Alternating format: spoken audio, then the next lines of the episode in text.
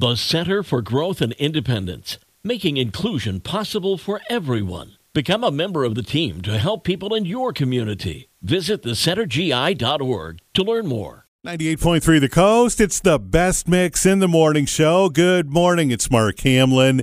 Tuesday morning, kind of breezy out there, a little cooler today, too. We'll get the updated forecast from Carrie Peugeot coming up.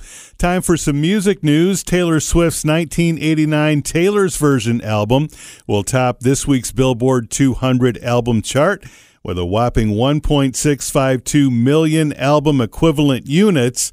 That's triple platinum, by the way. And even more impressive, 1.359 million are in traditional album sales.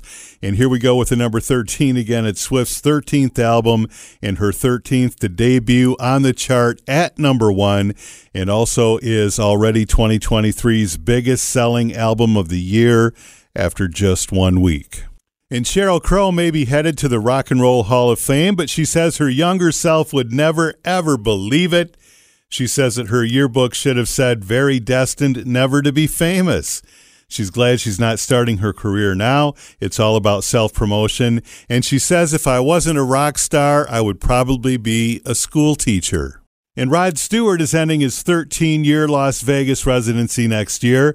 Rod has announced the final shows of Rod Stewart The Hits at the Coliseum at Caesars Palace. It'll take place in July and August of 2024. Four dates in July, three dates in August. The final show, August 7th, will be his 200th that he's played at the Coliseum since the residency started in 2011. And that's music news for this Tuesday morning, November 7th on 98.3 The Coast.